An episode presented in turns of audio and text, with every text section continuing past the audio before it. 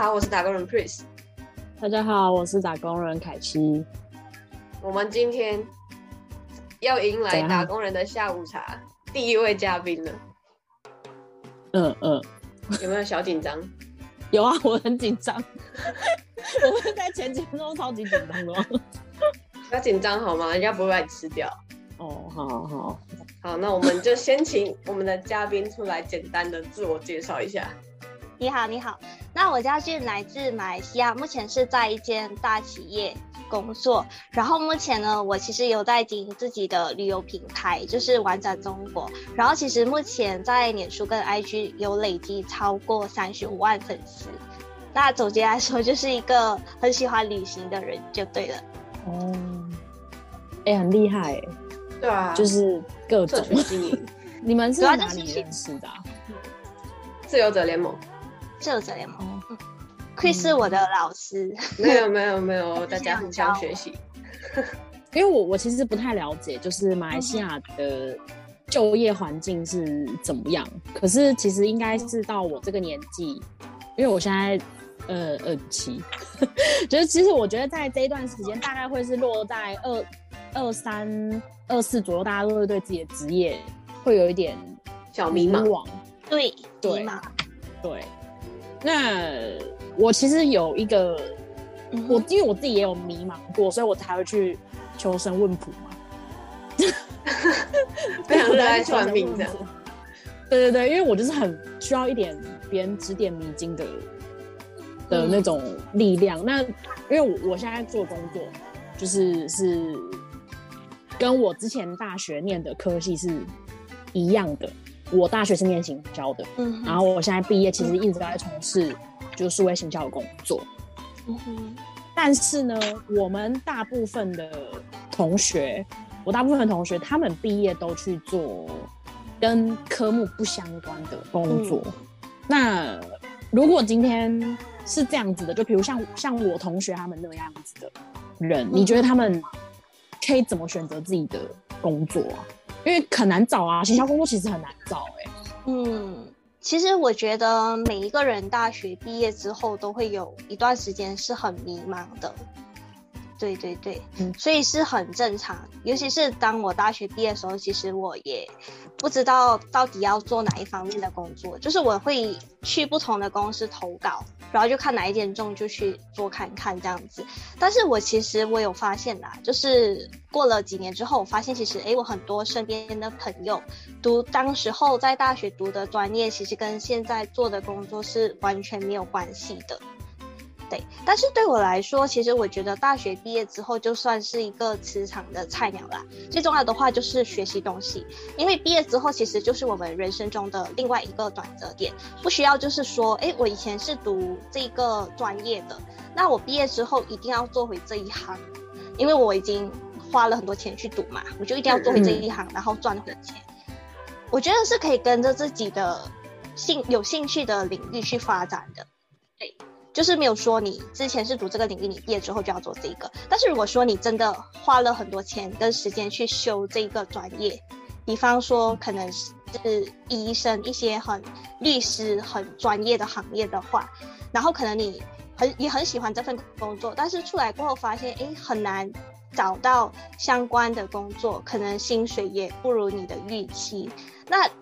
这样子的话，我的建议是，你可以先找一份工作，先做这些，就是可以学到东西，工作赚钱，先赚一点钱，然后一边做再一边找，看一下说，哎，有有没有找到适合自己的工作，就是自己想要的那个领域的工作。到时候再去也 OK，不过我觉得学东西才是最重要的，就是毕业之后最好什么都要去学啦，因为你永远不知道说你什么时候会用到这些技能，就不要局限说可能某一个领域啦。对对对，嗯嗯。那你在最开始毕业，你现在做的工作是跟？你以前大学念的是有相关的吗？呃，其实不算相关诶，因为我的情况是，我其实是想要做回我自己本行的工作，但是因为疫情的关系，刚好那个时候就找不到可能很相关的工作，我就没有办法嘛，生活还是要照顾，我就找了一间可以养活自己的 工作先去做这些。然后就疫情就爆了嘛。那你一开始找工作的时候有挫折吗？因为跟原本的工作，呃，跟原本的念的那个科系内容就不一样。嗯，其实还是会有一点点小挫折啦。就是可能面试官的时候，那边又会开始很刁难你。他们就会说你是刚大学毕业，你又没有经验，那你为什么要要求这么高的薪水？因为马来西亚其实对大学毕业生很不友好，他们的薪水都放到很低，然后可能他们要你做的东西也非常多，然后有时候进去的时候就会觉得好像有一点点小委屈，为什么我做的东西好像是两个人的份这样子？但是。当时候就的心态可能就是说学东西啦，因为还年轻，什么都去学。那可能等到疫情好转之后，工作机会、就业机会就比较多嘛。到时候我再辞职，再找一份可能自己比较喜欢的工作。嗯嗯嗯，大概是这样。嗯嗯嗯嗯。哎，那刚刚有提到就是，嗯，找自己有兴趣的工作。但如果你有兴趣的工作，薪水比较低。但是有一份工作，呃，薪水比较高，可是你觉得好像自己对他没有什么热忱，那到底应该要选择自己做的快乐的工作，还是选择就是薪水比较高的工作？嗯，其实我我觉得这个完全是我现在的情况，哎，就其实我之前我我有待过小公司跟大公司嘛，然后其实我之前在小公司做工，薪水真的开得很低，因为那。那个它是一个新创公司嘛，可能全部员工加起来才有五个人，但是因为是我喜欢的行业，所以其实我在里面学做到很开心。虽然薪水少啦，但是我在里面就是也学到很多东西。但是的话，现在我现在是在一间大公司做嘛，那薪水相对的就会比较高，但是因为完全。不是我喜欢的领域，所以其实我每天一想到要上班的时候，我就开始压力，我就心情会很不好。对对对，星期日晚上的时候，我就开始懊恼，我就开始睡不好，想说哦，明天又要八点起床这样子。对，但是我自己觉得啦，如果说你今天在做你喜欢、有日程的东西的时候，你会收获更多，因为你喜欢，所以你会主动去研究、去学习，会想要把这件事情做好。但是我觉得现在薪水低是没有问题的，因为当你做的，当你开始把东西做好的时候，薪水薪水一定会起，只是早晚的事情。但是如果说你今天你进到大公司，然后你不是你日程的东西，就算会有那些 bonus 去奖去激励你，你也不会有太大的感觉，因为你本身就不喜欢做这些事情啊。你来打工就是为了拿那份薪水，老板叫我做什么我就做什么，你也不会主动去研究说，呃，或者是想要解决问题，你就想说，哦，把个东西做完我就下班就好了，什么东西就跟我没有关，大概是这种想法。对。哎，其实我听到一个蛮特别的地方，你说。你在新创公司上班，但是薪水其实比较低，是吗？对，就是超级低。因为那时候我还记得，我跟那个老板面试的时候，他就直接很坦白的跟我说：“他说，其实我们是很新创的公司，当时候成立可能才只有九个月的时间嘛。”他就跟我说：“其实你要知道，我们真的给不到你这么高的薪水。”就是会偏低，但是我们就是很想要找一个一样有同样观念的人一起做这件事情。因为当时候我当时我的新创公司是教育公司，就是做教育的，他就跟我说他很感动，就是我跟他有一样的理念，想要把这件事情做好，所以他很希望我可以加入他们。但是薪水的部分的话，真的可能就很难给的这么高。嗯。因为其实我觉得这这个这一点真的是跟台湾不太，因为台湾大部分的新创公司薪水其实蛮高的，就是是反过来的状态。对，对，因为台湾的新创大家就是很挤破头，然后他就是又又有一点呃混杂一点，也不是混杂，就是跟外商他们会想要效仿外商的那种文化，然后比较开放，对。会有这样子的一个情况，所以我们的基本上新创，他都会要求你很厉害，然后他薪水开的非常高，这样跟马来西亚真的超级不一样的。因为马来西亚的通常我们都是二十二、二十二、二十三岁大学毕业嘛，嗯然后毕业之后他们就会去做工，然后就学东西。那通常他们就会累积了一定的经验跟薪水之后呢，他们都会在二十七、二十八岁开始创业，就是黄金年龄嘛。那他们开始在创业的时候，其实他们也没有说很雄厚的资金可以请去请到很厉害的人，所以他们就会可能用自己的人脉，可能就看一下说，诶，身边有没有人要一起合伙做这件事情，然后就一起一起做这件事情。然后如果说请人的话，其实新创公司的薪水真的是非常低，然后又做非常多东西，所以他们通通常很乐意请大学毕业的学生 一起做这件事情。哦，就是怀抱着梦想的人一起做事，热血这样满腔热血的嗯年轻人，因为只有大学毕业才有那种憧憬啦，就是很热血要去做这些事情。然后如果你可能工作了几年之后，你就没有这种 热血。被社会被社会消耗的都不行，对，被磨平。现实哎，可是这样我会好奇，就是马来西亚马来西亚的薪水到底就是起薪大概是什么样子？嗯，你是说大学毕业？对对对，大概是多少？呃，其实马币大概两千三，就是大概两千三马币，这样是换算是多少啊？算一万五台币，五百五美金。好少哦。我吓死！哦哦，然后我还没有跟你们说，就是我那时候那个新创公司开给我的薪水其实是四百三美金。更少，对啊，对啊，所以那个时候他其实就就直接跟我说，我就是我就是觉得你这个理念很好，我们就一起做。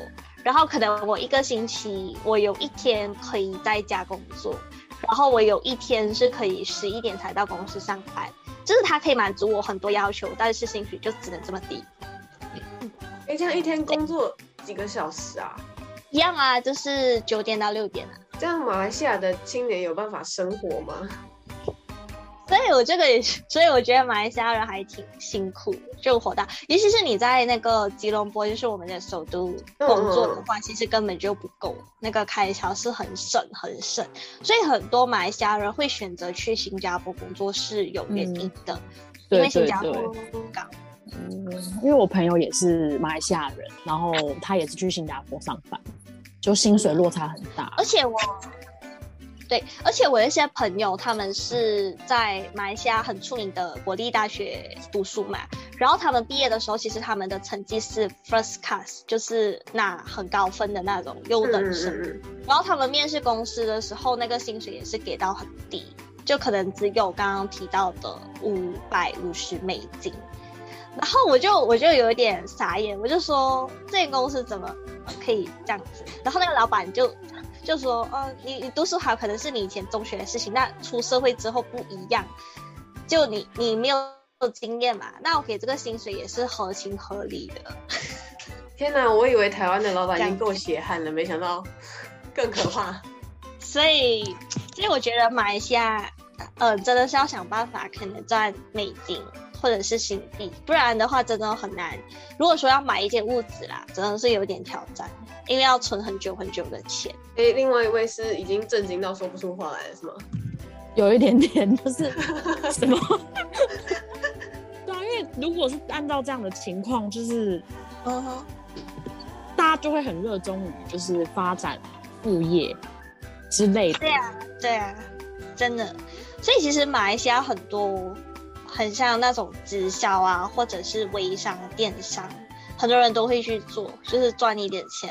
那我想知道，因为这样子，因为我刚刚听你的工作状况，就是基本上就是也是朝九晚晚六，朝九晚六的工作，然后他会给你一些呃，可能你在家上班的那些福利。那嗯在台湾的情况是，就是第一个你台湾有分三种，就是第一个是外商，外商可能就是 嗯 F，、我今天就是很 open mind，就是我可以接受你的意见，然后或是什么的嗯哼。这一种，然后新创就是会有那种也是呃很像外商的环境啊，然后很像有那些很不错、很优渥的一些福利的本土企业，但是台湾就是也还有一个就是所谓的就是传统产业本土企业呀，就是大家诟病惯老板的那种。嗯，本土企业那依照，因为你现在是在新创，那我会想到，如果是你，就是在你们当地，你如果是外商，然后跟本土企业，你你自己会怎么去做那个选择？其实我我现在是在大企业啦，其实我现在算是外商企业，但是我那个新创公司是我之前的那一份工作。然后外商企业跟本土企业的话，其实我觉得两个企业都可以进去看看，因为他们外商企业是可能比较偏外国的思想跟那些文化嘛。所以其实他们是相当不一样的，所以我觉得是可以学到比较多东西。但是我个人的建议是，你可以在本土企业可能待一个三四年，上到主管之后呢，再跳到外商企业会比较理想，因为这可能到时候你有经验了嘛，在薪水方面还有福利方面就可以拿到更好的 offer 这样子。但是因为我其实我。上个星期我有跟一个朋友聊嘛，那他是从本土企业跳到外商企业的，然后他给我的他给我的建议就是说，其实他真的觉得外商企业会比较好，因为可能马来西亚就是本土企业的那个想法，可能跟科技啊跟文化其实没有到很好，可是当他加入外商企业的时候，他就觉得说自己整个的那个 mindset，就是思考的层面又增加了很多。就是可能视野也广了啦，就是接触到的东西也很不一样。他就说，其实外商企业真的更好，他自己觉得啦。然后福利方面又很好，然后又有更多的学习机会，也有更好的职业发展。对，嗯，因为其实跟台湾人去做这个选择其实是蛮接近的。就比如今天一个外商，就是可以这么 open mind 接受你的这些意见，然后又有这么多福利，我干嘛选本土企业？嗯，台湾大学生也是啊，但是有应该挺难进的吧？外商企业就是可能要有一定的条件。对啊，就譬如你的外语能力要有达到一定水平这种，因为其实像台湾的很多就是那种台新教正成，他们大名校啊，台湾前几大的名校，对，有能力进外商的大部分都会选择外商，没有人在选择本土企业的，我觉得太傻。你要把你的例子举出来吗？没有，我就是放弃了外商，进了本土企业，然后就气个半死。对，气个半死。我觉得你你们那边，因为听起来其实你是对你自己的整个工作的规划，其实你还蛮明确的哎。就是你说做做多久之后，你本土企业之后就会到外商，这样是比较理想的。就是我觉得，如果说你。一开始你大学毕业之后你就往外商企业去走的话，可能他给你的那个 offer 可能就是 benefit 跟那个薪水部分，他也不会给到你特别好。但是如果说本土是比较容易进嘛，然后可能竞争也没有这么大。那如果说你在本土那一边做到挺好，然后你又升到了一定的职位之后，再跳过去外商，外商看你的那个感觉就不一样。哎，你是有能力的人，所以就可以。可以拿到更好的 offer，可是跟你一开始说，你一大学毕业就硬匆匆去外商，外商就觉得说你只是一个很平凡的大学毕业生，就给你普通的 offer 就好。所以其实有一点像就是洗经验值的感觉，先练过之后再跳到外商去这样。对，然后你也可以知知道说外商企业跟本土的差别在哪里，嗯，就你也可以很。清楚有个对比啦。哎，那像俊，你有待过就是比较小的公司，然后也有待过大公司。那你在小企业跟大公司之间，你会建议大家要怎么去做选择？嗯，那其实我觉得最主要是先要想一下自己未来的发展是什么。那其实大公司做东西是比较专一的。就是可能你只是做他的公司整个过程中非常细节的一个东西，那你就一直在重复做这件事情，那可能你就是这个东西的专家，就很厉害做这件事情。那如果是小公司的话，那就就可能是什么要负责的东西都非常多嘛，然后它就有点类似像商家的概念，就是可能你什么都要会。对，那如果说你之后有打算在自己的领域爬到管理层的话，其实进大公司的职职业规划、职业规划发展是比较好的，因为大公司嘛，所以它的那个升职机会也会比较多一点。然后再来的话，就是有能力的话，我觉得也会很容易就会被看到，然后加薪机会啊，就是等等的都比较多。但是如果说你未来有打算，要自己创业的话，那其实小公司一定是一个很不错的选择，因为小公司要负责的东西非常多，就是有点像包山包海，什么都要去帮忙这样子。虽然这个过程很忙啦，但是学到的东西真的非常多。很像我之前我在一间小公司做工的时候，我就认识到一位同事嘛，他就跟我说，他虽然做这个行业只是做了三年，但是他觉得他有五年的经验。因为他很拼，就是他每天做到凌晨这样子。对，但是我个人会觉得说，大公司跟小公司的整个架构跟文化都很不一样。我觉得都可以进去看一下，然后你就可以感受到他们最大的差别在哪里，然后你也才可以知道说哪一个更加适合自己。我觉得这样子是最好的。嗯嗯嗯，你自己有在？大公司或是小公司里面有比较印象深刻的那些制度上的差异吗？因为我自己待过的小公司，它就是怎么讲，毫无章法。大公司就会有一个什么类似员工 SOP 之类的。对对对对对，我自己是印象很深刻啦，但是我今天就不举例子，真的是毫无章法。对啊，你自己有有比较深刻的一些有啊有啊，你你可以分享一下吗？非常多，那我先分享一下大公司好了。那其实我现在待的就是大公司嘛，然后待了也快有两年的时间。对我来讲，其实我一开始进去其实还挺不适应的，因为我是从小公司跳到大公司嘛。我一开始去大公司做的时候，我第一个感觉就是。这里的东西都好有条理，就是都 SOP，所有东西都是计划好的。可能今天说 A 就是 A，你也不能反抗，也只能服从。这可能他要你做梦，你就只能做梦。然后再来就是，可能每一个人负责的部分真的是很小一部分，他也不会说他叫你，他可能分了 A 任务给你，然后他又叫你去做 B，不会，他就只会叫你做 A，你就只需要做好自己本分就可以了。嗯嗯嗯。但是因为大公司很多人嘛，所以其实我觉得他的机会，某一方面的机会算是比较少了。除非你很优秀，你才能脱颖而出。嗯，然后再来的话，因为其实我的那个大公司它是一个外外商企业，然后其实我的同事都是不同国家的人，就像我同事很多都是菲律宾，然后有泰国，然后有越南，然后有日本，有韩国。就各种不同国家的同事，联合国的感觉。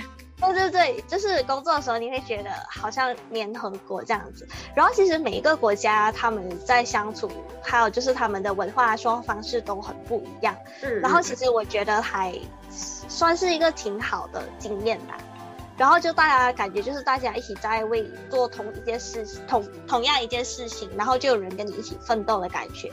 然后可能遇到问题的时候，你也可以马上提出来，然后问题也可以很快得到解决。然后再就是因为大公司他们经常都会有很多的活动嘛，很像什么 Christmas 啊，或者是新年的时候都会一起庆祝。其实我觉得大公司真的很热闹，对，就很热情。嗯嗯嗯。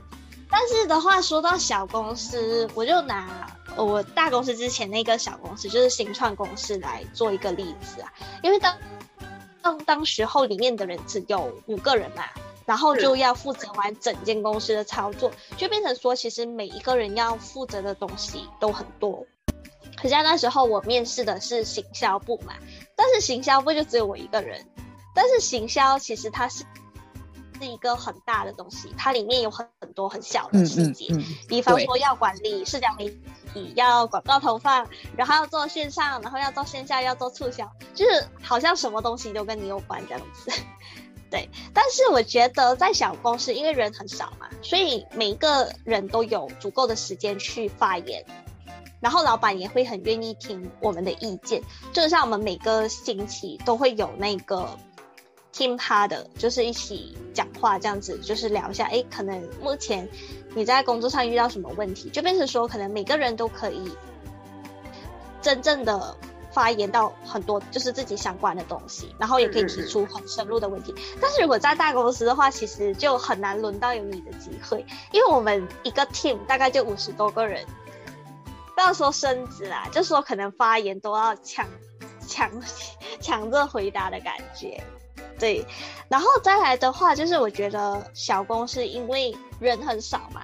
每个人负责的东西都不一样，可能他是负责 IT，然后是负责行销，然后还是负责设计这样子。所以很多时候，可能我今天我在行销，把我的东西卡住了，我没我没有我不知道找谁讨论，我就求助无门。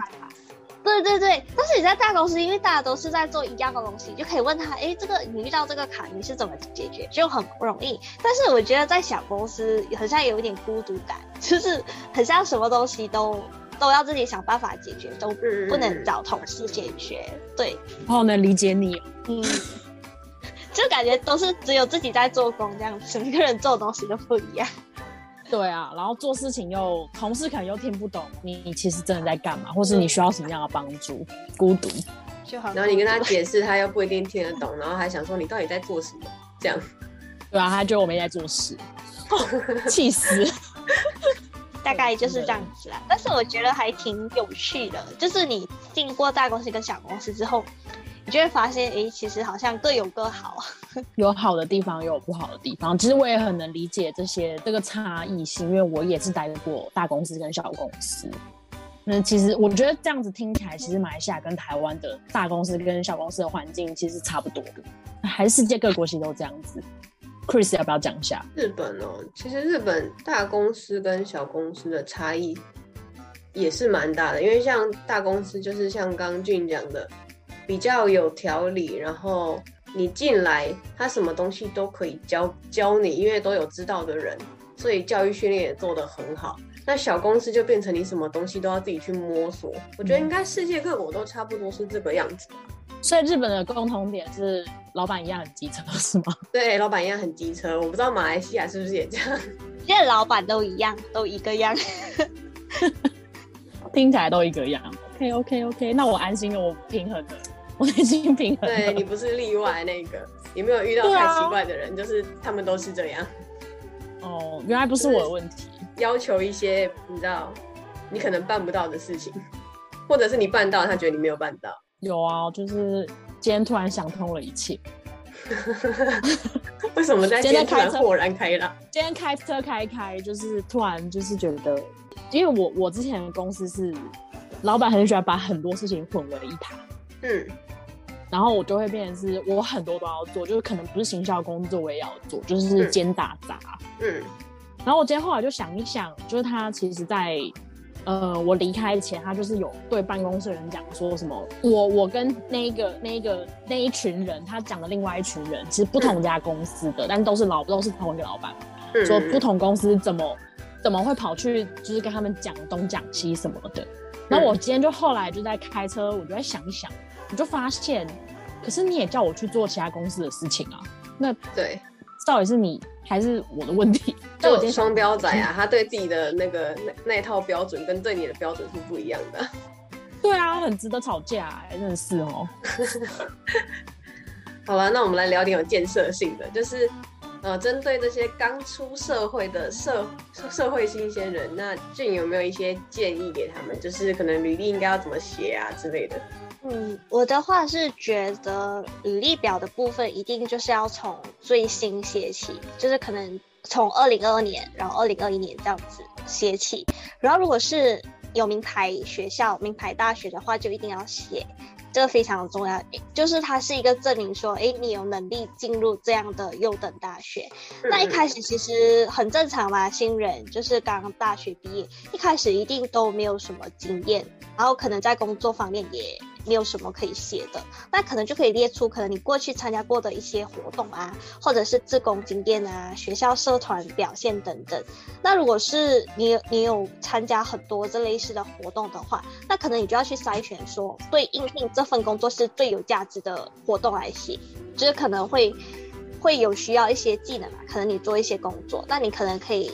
筛选类似的活动来写。但是其实我觉得最重要的时候就是可能面试的时候啊，呃，因为其实是老板也知道嘛，你是刚大学毕业，一定有什么经验，但是可能职场新人要表现的态度是，我虽然什么都不会，但是我很愿意学习，不怕吃苦。我觉得这个是老板才是老板最看重的地方啊。对，但是我还有另外一点的话，就是可能面试经常会提到一些问题，就是说，呃，我凭什么要请你？你有什么价值？对，这是面试经常会提到的问题。然后我觉得可能大学生就是社会新鲜人，在听到这些问题的时候，其实都不知道怎样去回答。因为自己也没有什么经验，那可能可以添加一些自己以前遇到的问题，然后你是怎样解决自己的问题，怎样解决这个问题，我觉得会加分。因为在这些事情上，老板就会看得出，原来你是会发现问题跟解决问题的人，你是跟人家不一样的，就是证明你有解决问题的能力，这样。对对对，有解决问题的能力。然后如果说你是做一些比较需要专业技能的。行业领域的话，那我觉得，如果说你有参加过类似的比赛的一些奖状或者是证明的话，那一定是很好，就可以让老板知道说自己的专业程度到哪里。嗯嗯嗯，跟你聊收获很多啊，分享的时候也收获很多，输出跟输入都收获很多。没错，那今天非常感谢进来我们的节目，希望之后还有机会可以再邀请你。也谢谢你们今天的邀请，那我们今天也聊得差不多了，那就拜拜喽，拜拜。